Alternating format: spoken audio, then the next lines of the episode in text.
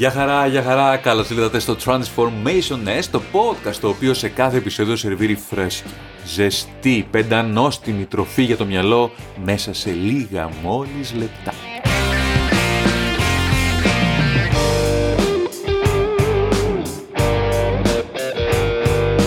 Είμαι ο Κωνσταντίνος Καρυπίδης, δημιουργός και host αυτού του podcast και σήμερα θα μιλήσουμε για ένα θέμα το οποίο είναι ο θεμέλιος λίθος της επιτυχίας. Θέλετε να πετύχετε; Πρέπει οπωσδήποτε να συνειδητοποιήσετε, να καταλάβετε, να αποδεχτείτε αυτό για το οποίο θα συζητήσουμε σήμερα. Τι είναι αυτό; Με μία λέξη, η αποτυχία. Αν θες να πετύχεις, θα πρέπει να πάρεις αγκαλιά την αποτυχία. Λίγη μουσική και επανέρχομαι.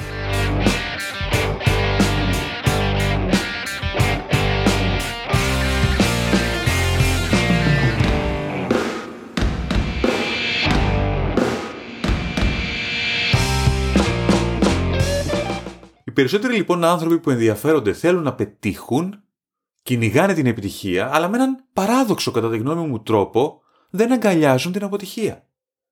Ε, λοιπόν, ο δρόμος για την επιτυχία είναι πλακόστρωτος και κάθε πλάκα έχει χαραγμένο πάνω της ένα, έχει χαραγμένη πάνω της μία λέξη.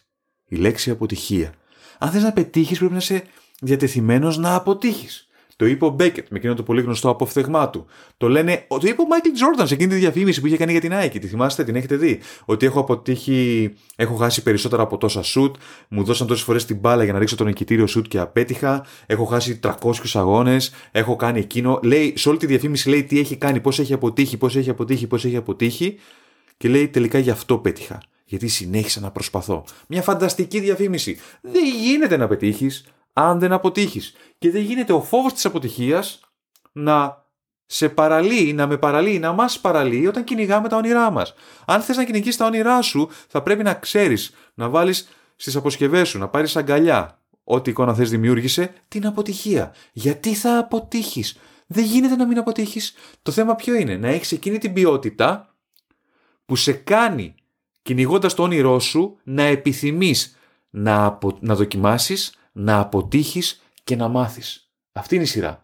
Δοκιμάζω, αποτυγχάνω, μαθαίνω. Δοκιμάζω, αποτυγχάνω, μαθαίνω. Στο διηνικές. Μέχρι πότε; Μέχρι να συμβεί αυτό το οποίο θέλω να κάνω.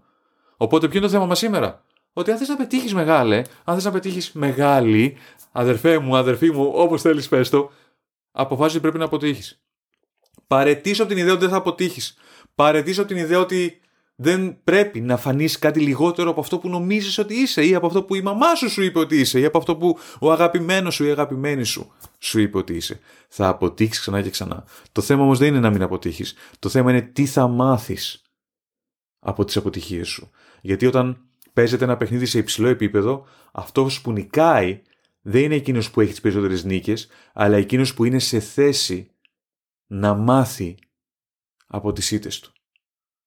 Είτε κερδίζεις είτε μαθαίνεις. Αυτό είναι το δίπτυχο. Είτε κερδίζεις είτε μαθαίνεις. Όταν θα κερδίσεις, μπράβο. Η επιτυχία έχει να σου δώσει κάποια πράγματα, αλλά νομίζω ότι η αποτυχία έχει να σου διδάξει πολλά περισσότερα.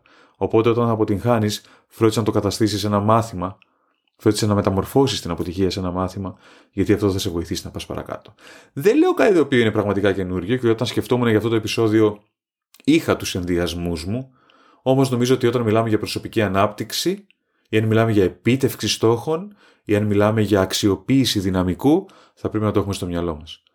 Θέλεις να πετύχεις; Απότυχε όσο περισσότερο μπορείς, όσο πιο γρήγορα γίνεται. Αυτή είναι η ιδέα.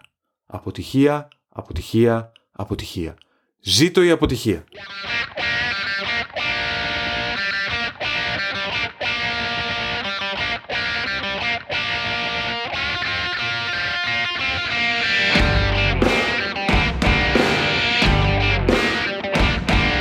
Αυτό ήταν το επεισόδιο μας για σήμερα. Ελπίζω να σας άρεσε, ελπίζω να έχει αξία για εσάς, ελπίζω να σας θύμισε ή να κατάφερα να χτυπήσω έστω και λίγο μία χορδή μέσα σας που να σας οθήσει να βγείτε και να δοκιμάσετε να κάνετε πράγματα.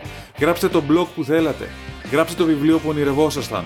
Κάντε την κίνηση για τον άνθρωπο που σας ενδιαφέρει. Προτείνετε να πάτε μία βόλτα. Έχουμε κορονοϊό ακόμα. Τώρα που το ηχογραφώ, το δεν ξέρω. Προτείνετε να κάνετε ένα zoom call. Ε, βγείτε, εκθέστε τον εαυτό σας Αφήστε τον να, να, να κάνει λάθη για να μάθει και σιγά σιγά να γίνει καλύτερος. Ένα παράδειγμα που μου έρχεται τώρα στο μυαλό και ξέρω ότι είμαι στην αποφώνηση και ίσως δεν θα έπρεπε να το κάνω, παρόλα αυτά, ένα παράδειγμα που μου έρχεται είναι ο David Beckham. Επιτρέψτε μου να τραβήξω το λίγο το επεισόδιο παραπάνω. Ο David Beckham ήθελε να μάθει να κάνει ποδαράκια. Το να χτυπάμε την μπάλα με τα πόδια μας και να μην την αφήνουμε να χτυπήσει το έδαφος. Όταν το ξεκίνησε να το κάνει στην ηλικία των 6 ετών, την πρώτη φορά κατάφερε και έκανε, αυτά είναι οι δηλώσεις του μπαμπά του, έκανε 6 ποδαράκια. Μετά την έκτη φορά η μπάλα πήγε και χτύπησε το έδαφος, του έφυγε. Μετά από 6 μήνες που έκανε προπόνηση πολλές ώρες κάθε μέρα μόνο αυτό το πράγμα, έκανε 200 ποδαράκια. Νομίζω μετά από, 6, τους πρώτους 6, μετά από ένα χρόνο έκανε 200. Όχι μετά από 6 μήνες. Μετά από 6 μήνες είχε κάνει γύρω στα 90 ή κάτι τέτοιο. Μετά από ένα χρόνο που προπονούσε μόνο αυτό. Ακούστε τι λέω. Μετά από ένα χρόνο που προπονούσε μόνο αυτό, έκανε 200. Και μετά όταν έγινε 9 ετών, κατάφερε να κάνει μία φορά 2.003 ποδαράκια. 2.003 ποδαράκια. Ξεκίνησε από τα 6 και έφτασε στα 2.003 μετά από 3 χρόνια, προ, ενώ προπονείτο σε αυτή τη δεξιότητα κάθε μέρα για 3 χρόνια για πάρα πολλές ώρες. Και μετά λέει: OK, σε αυτή τη δεξιότητα είμαι πάρα πολύ καλός. Ώρα να δοκιμάσω κάτι καινούριο. Το δοκιμάσω τα σουτ. Και ο πατέρας του λέει ότι πρέπει να κλώτσει 50.000 φορές την μπάλα. Έγινε τόσο καλός και προπονεί το τόσο μανιακά πάνω σε αυτό που ήταν ευχαριστώ να τον βλέπεις. Κόσμο σταμάταγε και κοιτάγε ένα παιδί που κλωτσούσε την μπάλα. Και σε μια συνέντευξή του, νομίζω στο Matthew Seed, όταν έγραφε το βιβλίο του Black Box Thinking, ο David Beckham είπε ότι όταν ο κόσμος βλέπει τα shoot, ε, σκέφτεται τα shoot μου, ε, σκέφτεται τα goal. Εγώ όμως όταν σκέφτομαι τα shoot, σκέφτομαι πόσες αμέτρητες φορές απέτυχα μέχρι να το κάνω σωστά. Αυτό ακριβώς συζητάμε. Και πήγα να κάνω μια αποφώνηση και τελικά η αποφώνηση είναι πιο μεγάλη από όλο το επεισόδιο. Γιατί μου ήρθε τώρα. Γιατί το Transformation Nest είναι ένα μεταξύ άλλων αυθόρμητο podcast. Σε κάθε περίπτωση, μου ήρθε αυτό το μοιράστηκα μαζί σας. Εύχομαι να έχει αξία. Συνελώνται οι πίνοι για να το μαζέψουμε. Αν θέλετε να πετύχετε, ξεκινήστε σήμερα με το να αποτυγχάνετε. Τα λέμε στο επόμενο επεισόδιο. Γεια χαρά.